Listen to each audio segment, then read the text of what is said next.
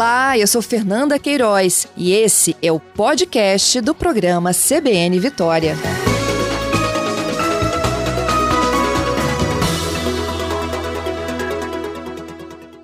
Rogério, bom dia. Bom dia, Prazer tudo bem? ter você conosco aqui na Prazer CBN. é todo meu. Obrigado pela oportunidade. Bom dia, audiência CBN. Pois é. é. Por onde você já passou em todas as suas missões? Porque eu sei que você tem quase 30 anos de carreira nessa, nessa área de, de conflito. Como é que você apareceu? Como é que você surgiu e se interessou por gestão de crise, resolver conflitos? Conta um pouquinho da sua história para gente. A história é longa, mas pelo nosso tempo a gente vai fazer imagino, ela. Imagino, é, Sim, começou lá atrás, nos anos 90, né? 95 foi quando eu fui convidado a participar de uma operação em Angola, no processo de paz, de desmobilização. Eu sou daqui, de Vitória, de, de Vila Velha, na verdade, de Capixaba de coração. É, vim para cá muito pequeno e trabalhava na Vale, engenheiro. Uhum. E aí tinha, desenvolvia sistemas e veio essa oportunidade e me lancei um pouco inseguro no início da carreira. Não foi um caminho natural assim que eu quis inicialmente. A oportunidade veio, era o que eu fazia, era o que eu gostava. E eu me aventurei num, numa época em que isso tudo que a gente vê hoje não existia, né? A internet, o conhecimento foi às cegas. Foi sair do Brasil e ver o que ia dar. Com o tempo, sim, fui me apaixonando pelas experiências, mas eu me aproximava das pessoas em necessidade. E quando eu estou dizendo em necessidade, o meu trabalho entra quando as capacidades nacionais foram sobrepassadas. Isso significa que não é a emergência pequena. Uhum. Sempre são as mega emergências. Terremotos, furacões ou conflitos. Então, em lugares que realmente a situação já está bastante difícil, uh, não é numa situação muito crítica para centenas de milhares ou alguns milhões e por muito tempo. Então, assim foi ao longo desses quase 30 anos, como você falou. Essa carreira foi mudando um pouco de curso, até que finalmente em 2007 eu me mudei a Panamá. Eu comecei na África, trabalhei um pouco na Ásia, nas grandes emergências, alguns conflitos. Por 12, quase 13 anos, conflitos. Realmente era a, é, Angola, Uganda, Sul do Sudão, essa parte aí. Guerras, pós-guerras, processo de paz. Depois mudando ao Panamá, eu trabalhei com desastres naturais, tenho trabalhado, uhum. até que finalmente a carreira me aproximou muito do lado de direção, de liderança de equipes e eu me tornei o, o posto que eu ocupo hoje, né? Direcionando um pouco a assistência humanitária internacional, que é o que uhum. a gente uhum. fala. Com uma, uma, uma experiência tão vasta, passando por várias partes do mundo, vivendo conflitos dos mais diferentes, eu queria te perguntar o que você, ao longo de todos esses anos, mais aprendeu.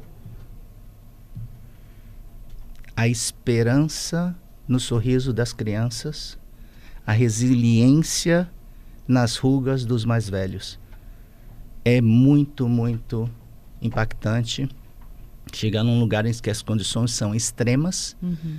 e você ver crianças ainda na sua inocência, não sabendo o futuro difícil que vão ter, terem a espontaneidade, o sorriso. Eu lembro muito no início, Angola fala português, e quando a gente chegava com os carros da ONU nos lugares mais remotos, e, e quando eu digo remoto, realmente eram remotos, com perigos de minas, de, de, de, de ser. É, sofrendo emboscadas e tudo isso, era um processo de paz, mas você estava em terrenos verdadeiramente hostis, longe de tudo, sem comunicação. E, e você tinha essas crianças que apareciam do, dos lugares do nada e amigo, amigo, falava o nome da missão e tudo mais, e sorrindo e brincavam com vocês naquelas condições muito, muito hostis. Uhum. E também quando você encontra uma pessoa de muita idade, e às vezes não tem muita idade, talvez na vida cronológica, mas a sua aparência, a aparência física demonstra cansada, muito, e você né? vê esse ainda essa esperança, ainda essa busca por viver, por se agarrar no dia a dia. É, para mim foi o que me apaixonou no mundo humanitário. Eu acho que aí sim eu comecei a ver que o mundo precisa de mais gente que ajuda. Aí, e os problemas são enormes. Eu estava lendo essa noite, porque vou dar um curso hoje à tarde. Estava um pouco recapitulando o que a minha organização faz, se chama OTCHA, e às vezes você não lê tudo o que ela faz, né? você se se orienta muito na, nas nossas atividades do dia a dia e eu estava vendo como estamos de verdade com muitos problemas e problemas complexos. Não tem uma solução fácil, não existe hoje uma solução fácil para muitos deles. Estamos falando de milhões de pessoas em necessidades críticas mesmo, desde fome, a, a necessidade de proteção de seus direitos, a necessidade de, de água potável, é um problema sério no mundo inteiro há problemas de, de residência, né, de habitação. Então, é, são problemas bem complexos. Por isso, na nossa linguagem humanitária mundial, a gente chama isso de crises complexas.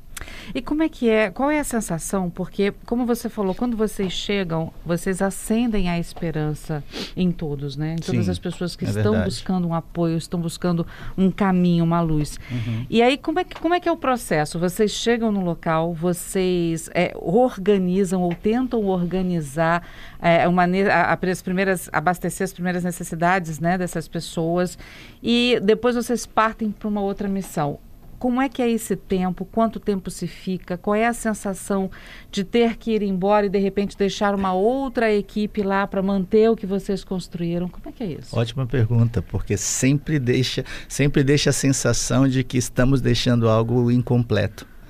É, por mais que você tenha preparado para isso, mais, seja missões rápidas de 15 dias a 3 semanas das primeiras equipes de resgate, que a gente apoia com os, os bombeiros, por exemplo, quando fazem essa primeira investida nas áreas colapsadas, se é um, um tema de colapsos ou áreas inundadas.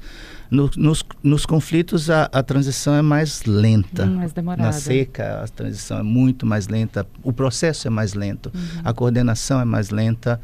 E, e, aí toma tempo. Vamos falar da emergência rápida, que eu acho que atende mais a sua pergunta e a curiosidade da audiência. É, essa sensação de o problema é muito grande e você sabe, já chega sabendo que vai sair. Uhum. Já chega sabendo. Então você entra para atuar para coordenar esse esforço extra que chegou, porque existe o esforço nacional, né? o esforço daquela localidade, da processão civil municipal, estadual ou provincial, como a gente fala em muitos países, distrital. Os, os nomes mudam de país para país, ou o, o, próprio país, a Força Nacional está ajudando e nós entramos porque a comunidade internacional chegou. Então, nosso trabalho, o meu e dos meus colegas do OCHA, é, é fazer esse, esse colchão de não deixar que essa invasão de atores humanitários novos contribuam para piorar o caos. E tem muita organização. Uhum. Eu sei que as pessoas leigas que não entendem de uma resposta à emergência não compreendem, parece que é tudo improvisado, mas não é. Tem um profissionalismo tremendo tem muitos anos de processos de aprendizagem com nossos próprios equívocos e melhorias e tudo isso. Então a gente entra coordenando, dividindo áreas por setores, tentando atender as necessidades críticas, salvar vidas é muito importante resguardar a dignidade e dar proteção aos mais necessitados, necessitados imediatamente e depois trabalhar para acomodar os processos que vão continuar sem a gente. Uhum. Sem a gente eu digo a ótima, mas sempre deixamos algumas poucas pessoas uhum. para a coordenação e as agências e ONGs se estabelecem a uma operação de mais longo prazo podem ser poucos meses, porque o, o governo consegue se estabelecer e se, e se reajustar para atender, Bom, pode ser alguns, alguns ah. duram anos, né? Uhum. Infelizmente, alguns nem conseguem recuperar tudo que perderam. E aí tem todo o processo de desenvolvimento de um país. Entro nas políticas, na rotina de desenvolvimento local. Então, nosso trabalho é muito enfocado nos primeiros 15, 21 dias, 30, 60, a grande parte vai sair, mas deixou estabelecido alguns mecanismos. A gente vê muito, né, é, na televisão, é, entidades que buscam apoio. Vou dar um exemplo, Médicos Sem Fronteiras, né? Sim, que também parceiros. estão, exatamente. Que quando você fala em, em, em, organizações, em entidades parceiras, é aí que entra Médicos Sem Fronteira, Acnur e outras entidades. Exatamente. Que dão esse apoio e vocês coordenam, coordenam todo isso. Mundo, né? Isso. O, o mundo internacional da ajuda humanitária trabalha por uma, vou usar uma palavra em inglês, meu perdão aqui, chama clusters, que seria áreas temáticas, água e uhum. saneamento, educação, logística, saúde. saúde, exatamente, abrigos e albergues, distribuição alimentar, tudo isso tem agências que são especializadas. Médicos Sem Fronteira entra muito bem na saúde, assim uhum. como o Programa Alimentar Mundial entra muito bem na distribuição alimentar. E são nichos não é diferente da movimentação social ir no mercado juntar os, os mantimentos para uma entrega ou seja uhum. essa é uma espontaneidade da sociedade civil uhum. a nossa se profissionaliza então tem metodologias a gente sabe exatamente o que a gente vai fazer nos próximos 3, 5, 7, 15 dias tem uma visão programática só que tudo é muito rápido então normalmente a gente trabalha 17, 20 horas por dia por um mês, dois meses sem fim de semana você não sabe mais que dia está você perde noção de Bom. verdade, porque a, a, intensidade é muito grande e as pessoas estão em necessidade. Então, é um trabalho apaixonante, é cansativo nesses primeiros dias. Não posso dizer que não é cansativo, mas é muito, é muito te dá muita gratidão quando você sai dali. Uhum. Você sabe que eventualmente essa população ainda vai necessitar da ajuda por mais tempo, mas você fica muito grato de ter contribuído para algo que não é negativo, que essa que é a minha visão. Às vezes as pessoas falam, mas você não vai solucionar. É, mas eu consegui mitigar, minimizar o sofrimento por alguns caminho, dias. Né? Eu consigo dar esperanças uhum. a essas pessoas. No meu tempo de África, eu tive colegas de trabalho com a ONU que foram crianças sequestradas por guerrilhas. Olha. E fugiram. Um deles fugiu três vezes. Nossa. E conseguiu sair do país, fez estudos na Nova Zelândia, voltou para o país porque queria ajudar o seu país e veio trabalhar com a gente. Então dá muito orgulho quando você escuta essas histórias de vida. Talvez essa pessoa, essa criança, foi ajudada por uma organização internacional. Uhum. E foi esse trabalho que deu a ela a inspiração de dizer: eu vou sair daqui e vou ajudar meu país. E passa.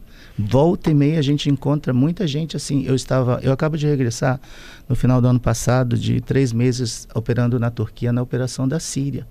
Muitos dos que estavam com a gente na operação na Turquia, na fronteira, eram sírios, que saíram há 10 anos, alguns um pouco antes e decidiram ajudar outros algum tempo depois, outros em condições muito difíceis, saíram sem nada e montaram sua organização justamente para ajudar o país. Uhum. Não é tarefa fácil, as organizações civis ou ONGs recebem um são estigmatizadas uhum. muitas vezes, as grandes são conhecidas. Nós funcionamos muito com princípios humanitários de independência, imparcialidade, neutralidade e humanidade.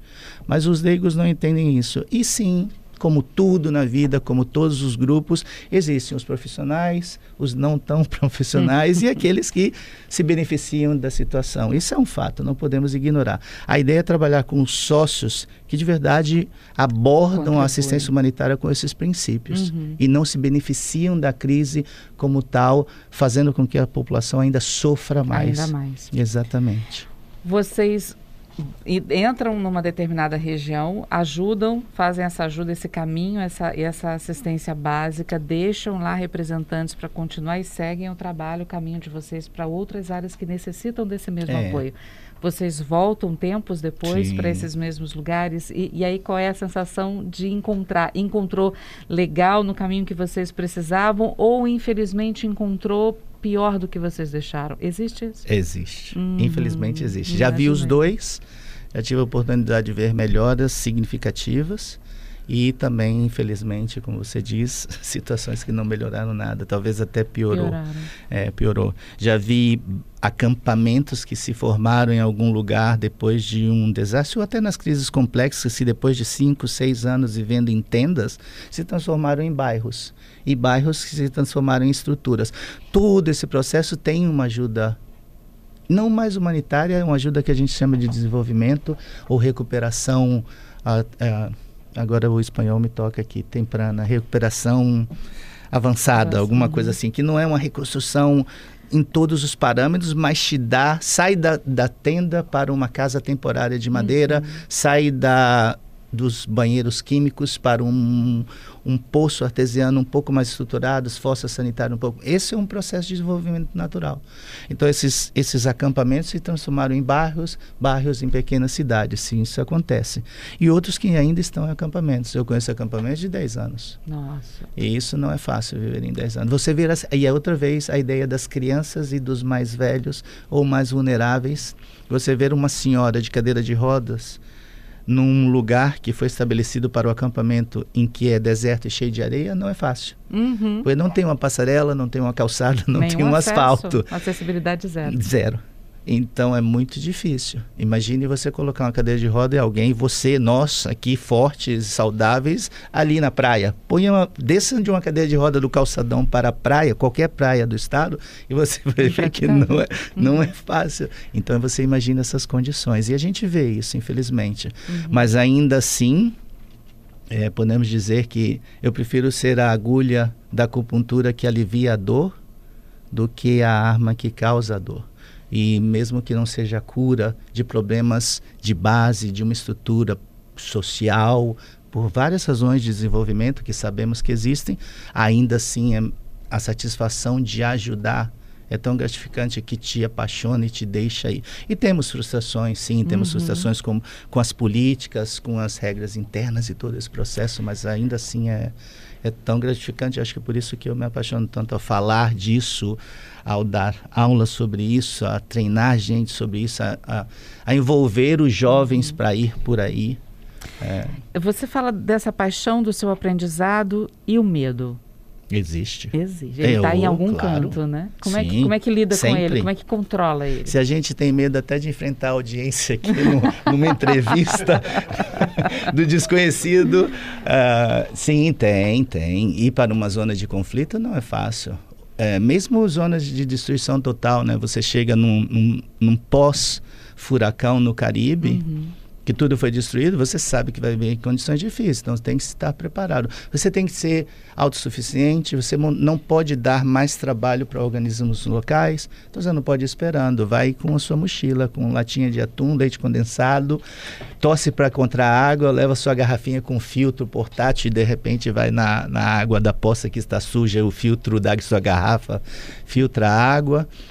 Zonas violentas, é, gente armada, tenho histórias com aproximação das armas, muito antes de que as armas. Hoje a gente fala muito desse tema do Brasil, mas quando eu saí daqui eu nunca tinha visto um AK-47. E na minha primeira semana eu comecei a ver muitos no dia a dia. Então isso já um te assusta. Choque, Hoje né? a gente pelas redes sociais vê que está muito próximo, infelizmente. Não gosto de ver, me dá tristeza ver que o nosso país entrou nessa linha, mas enfim. É, problemas que têm que ser solucionados, né? E uhum. longo prazo, mas sempre tem. Além disso, é o desconhecido da língua, Turquia. Fala um turco. Como é que se vira? Você se vira no inglês com a sua comunidade, mas na hora da tradução, você pega o celular e santo tradutor que existe por aqui. e vai. Uhum. Então, tem isso também. E tem, mas eu acho que o maior medo é realmente o, os campos minados. Uhum. Você muitas vezes tem para ter um acesso a uma comunidade, você passa por estradas e mas não sabe. Vocês não vão sozinhos, vocês têm soldados com vocês que às te ajudam, por sim, exemplo, às vezes tem escolta, às vezes sim. Uhum. Até, mas assistência humanitária às vezes tem limitações de ter aproximação com militares, mesmo que seja para proteger. Uhum. A gente evita justamente para não ser confundido ajuda humanitária e militarização é um tema muito sensível. A gente tem, existe um departamento chamado Departamento de Coordenação Civil Militar, justamente para trabalhar isso. Cada comboio alimentar, se vai cruzar uma zona de perigo, necessita de uma escolta militar. Tudo é acompanhado com rádio, com telefones celulares, às vezes não funciona. Uhum. Hoje a gente está tão acostumado ao celular funcionar em todo lugar, mas nesses lugares não funciona. Então, os carros têm que ter um rádio, tem que comunicar com a base a cada 15, 30 minutos para organizar um comboio militar que protege um comboio humanitário, tem que ter muita sensibilidade. Então, existe o processo, não sempre é assim com proteção. E sim, já tive. A gente, agora né, na, nessa missão, sim, o carro era blindado. E blindado para arma de grosso pesada. calibre, é arma pesada, blindado fundo para se pegar uma mina. Gente. Às vezes eu tinha pensamento se não sei se é melhor ter, ter, um carro blindado que não vai me matar e talvez eu vou ter uma, uns problemas que hum. você não consegue dimensionar no momento ou se é melhor apagar de uma vez, né? É. Eu tive amigos que ti, passaram por isso, tive amigos que tiveram em, em explosões de minas e estão bem. Então é, é uma loteria. Vou pedir para você ficar comigo aqui no estúdio, Ficarei Rogério. A gente só vai para o repórter CBN e volta para falar um pouco mais dessa experiência também. Rapidinho. Okay. Muito bem, estamos de volta aqui na CBN Vitória, gente, conversando com o Rogério Mobilia Silva, ele que é vice-diretor regional do Escritório da ONU para a Coordenação de Assuntos Humanitários na América Latina e do Caribe, o OCHA. É, contando um pouco das suas experiências, dos seus aprendizados, nós a, ah, voltamos no Repórter CBN, ele está aqui conosco. É, obrigada, viu, Rogério, por estar conosco aqui na CBN. E eu queria perguntar para você a respeito dessa, desse misto de sentimentos que você comentou. É claro que numa área onde, onde sofre um terremoto, um tsunami, um furacão, é, vocês sabem, entre aspas, o que vocês estão lidando. É, um, é, uma força da natureza.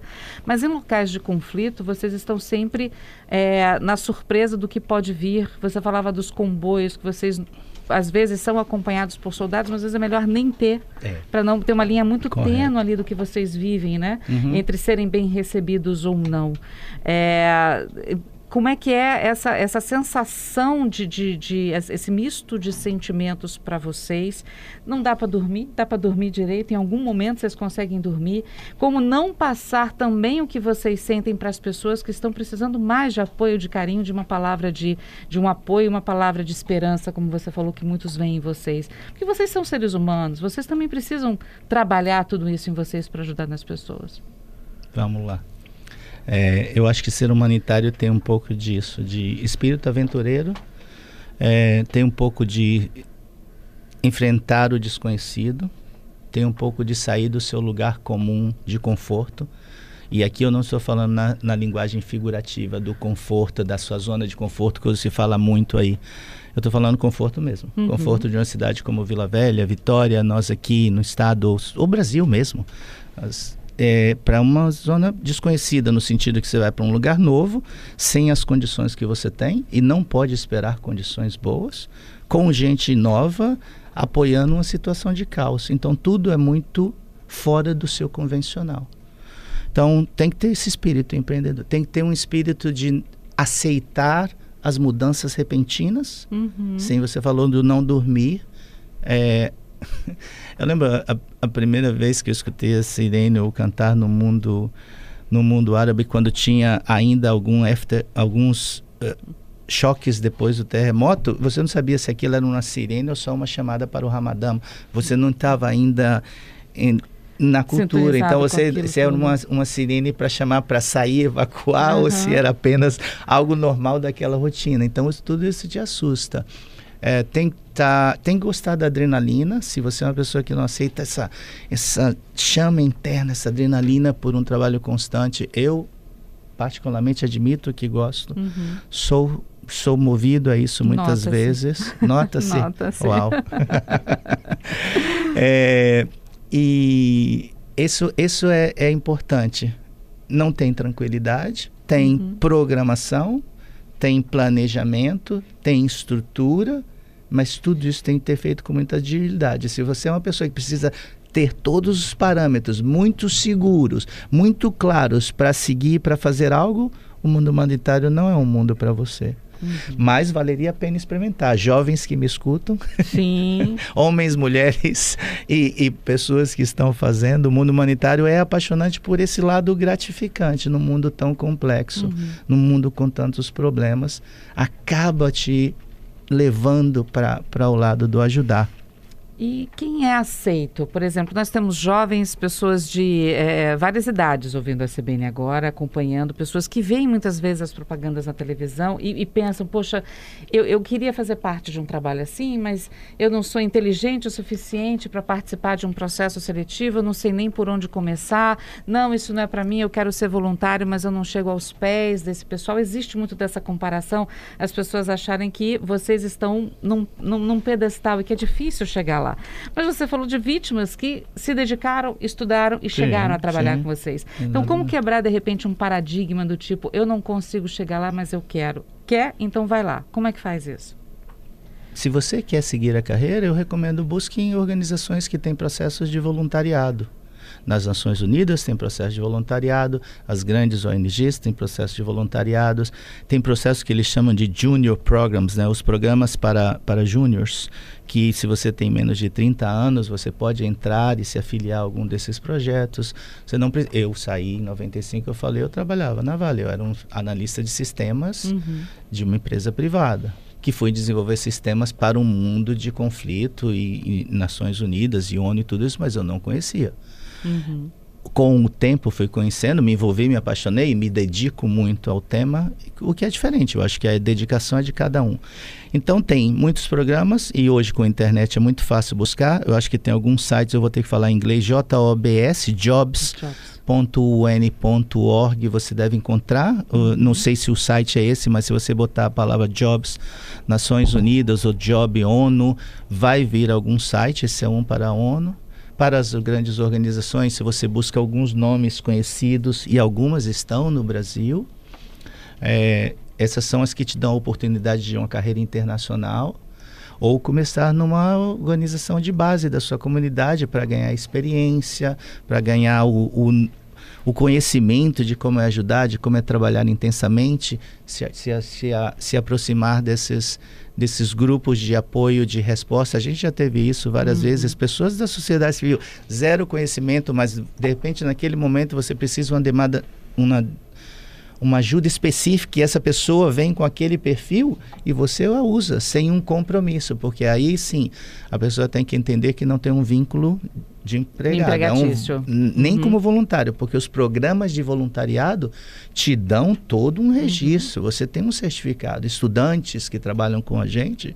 que estão nos seus últimos anos de universidade, têm créditos para tal. Essa é uma coisa. Uhum. Mas há um voluntariado de coração. Eu quero estar porque é meu bairro, porque é minha cidade eu quero ajudar. Então, quando você se aproxima, eu tive dois colegas que se aproximaram do nosso escritório, vivo na cidade do Panamá a gente só respondeu a uma emergência no Panamá em 2008. Todo o nosso trabalho são com os países da América Latina. Do México à Patagônia, eu digo sempre, atendemos uhum. a todos. E o Caribe. Então, pessoas que chegaram a morar no Panamá para acompanhar o esposo, a esposa, e queriam trabalhar e tocaram na porta. Posso fazer algum trabalho aqui? Era trabalho de escritório no início. Uhum. Um deles agora, em dezembro, depois de dois anos com a gente, trabalhou seis meses grátis, porque tinha a esposa que, que tinha o financiamento da casa. Agora ele acabou de ganhar um posto internacional para ir no Mianmar.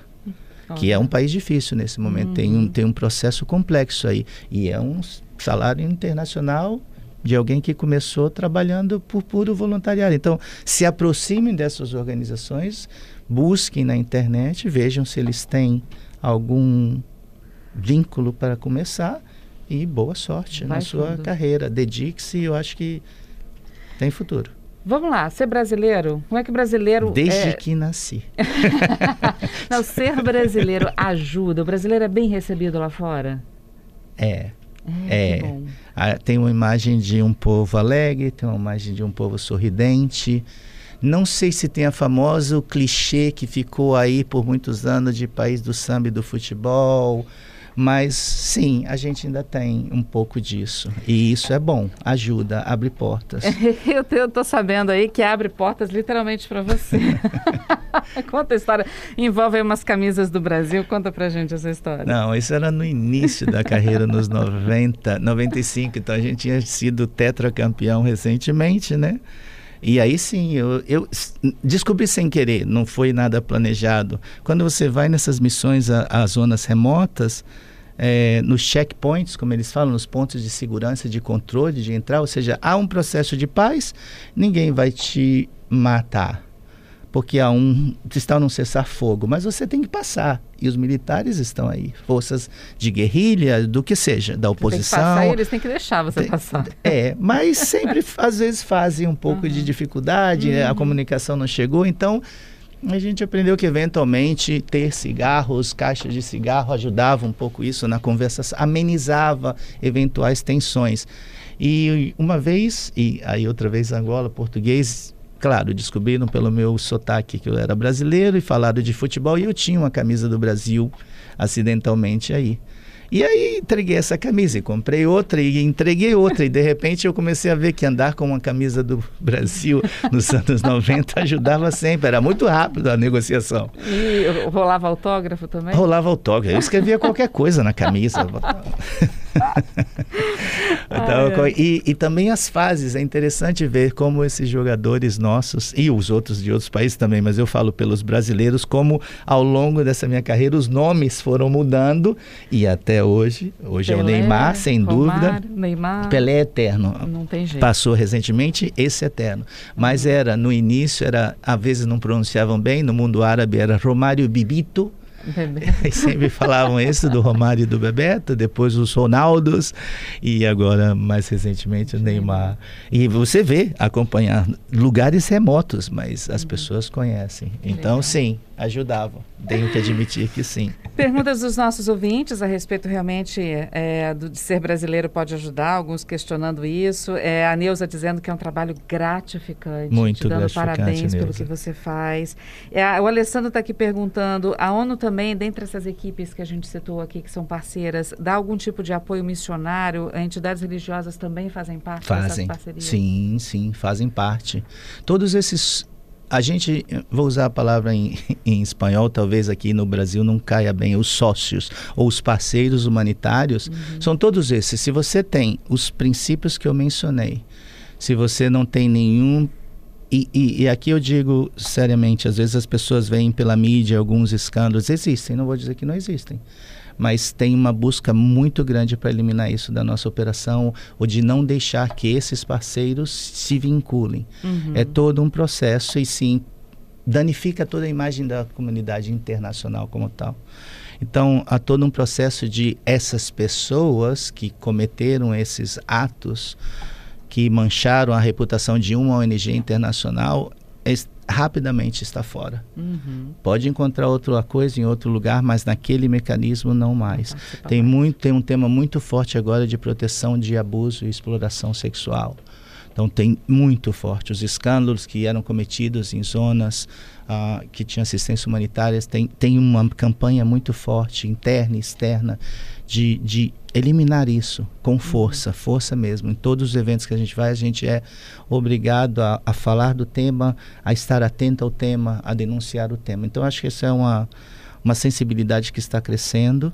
É, e, e, a gente usa dentro uhum. do nosso alcance. Passam casos? Obviamente devem passar, mas a gente aborda sempre que e, e, e tenta abordar e, e, não esconder, alguns dizem esconder, mas realmente eliminar essa pessoa, esse grupo de pessoas ou até essa organização do mecanismo de coordenação. A, gente, o, a, a palestra de hoje à tarde é sobre isso, os mecanismos internacionais de coordenação, a arquitetura humanitária internacional, a gente fala.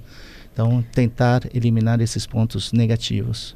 Porque Pode... já é um trabalho difícil, é um trabalho que, só para terminar, uhum. Que por si só, pela natureza da complexidade da resposta, é um trabalho que parece que faz, faz, faz, mas não mostra resultado. Mostra. Mostra. Mas infelizmente a dimensão é muito grande, o caos é muito grande e não se resolve tão facilmente. Então tem essa sensação de que não ajudou.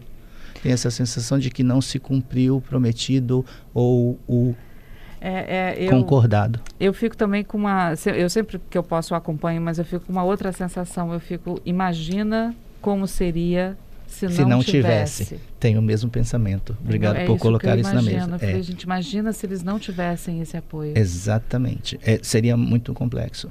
Porque, como eu falei, para um leigo que está olhando alguns segundos numa televisão, parece um caos para a gente são horas e dias seguidos e intensos para tentar, eu digo, tentar botar domesticar o caos. É, botar ordem no caos. Não é fácil, não é fácil, uhum.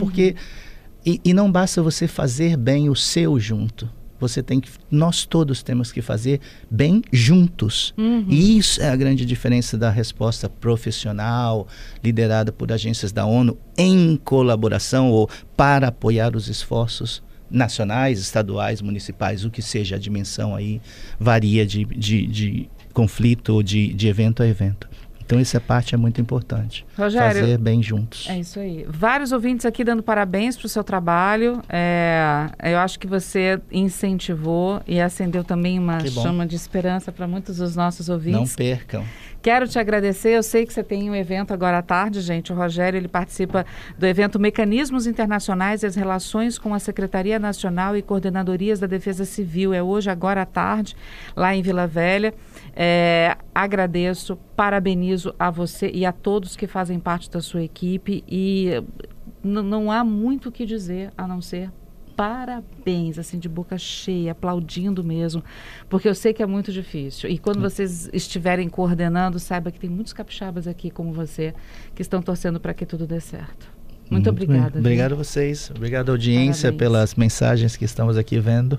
É, não desanime, todos temos frustrações em qualquer ramo que você vá, vá decidir, então.